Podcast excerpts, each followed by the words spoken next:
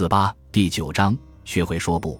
本书中有许许多多的个人挑战，你可能会排斥我要求你做的事，因为这些事把你推出了舒适区。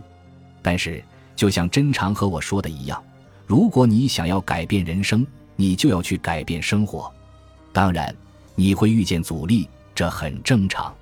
我已经从最简单的步骤开始教你了，如何质疑世界的运行方式、自己的思维方式。帮助你做一些细微的内部调整，你可能发现这些事情有趣又简单，好吧？你一定也会发现最后两章是最具挑战性的章节。你正面对人生转折点，从消极金钱观转变为积极金钱观，所以你必须把自己摆在首位。这意味着有些人可能会生气，你要能坦然接受。经过这次显化理财之旅，你会发现。自己有关金钱的想法和行为都发生了巨大的变化。本书即将接近尾声，我必须要花点时间和你聊聊价值。认清自己的价值似乎成了流行标语，它是社交媒体的完美素材。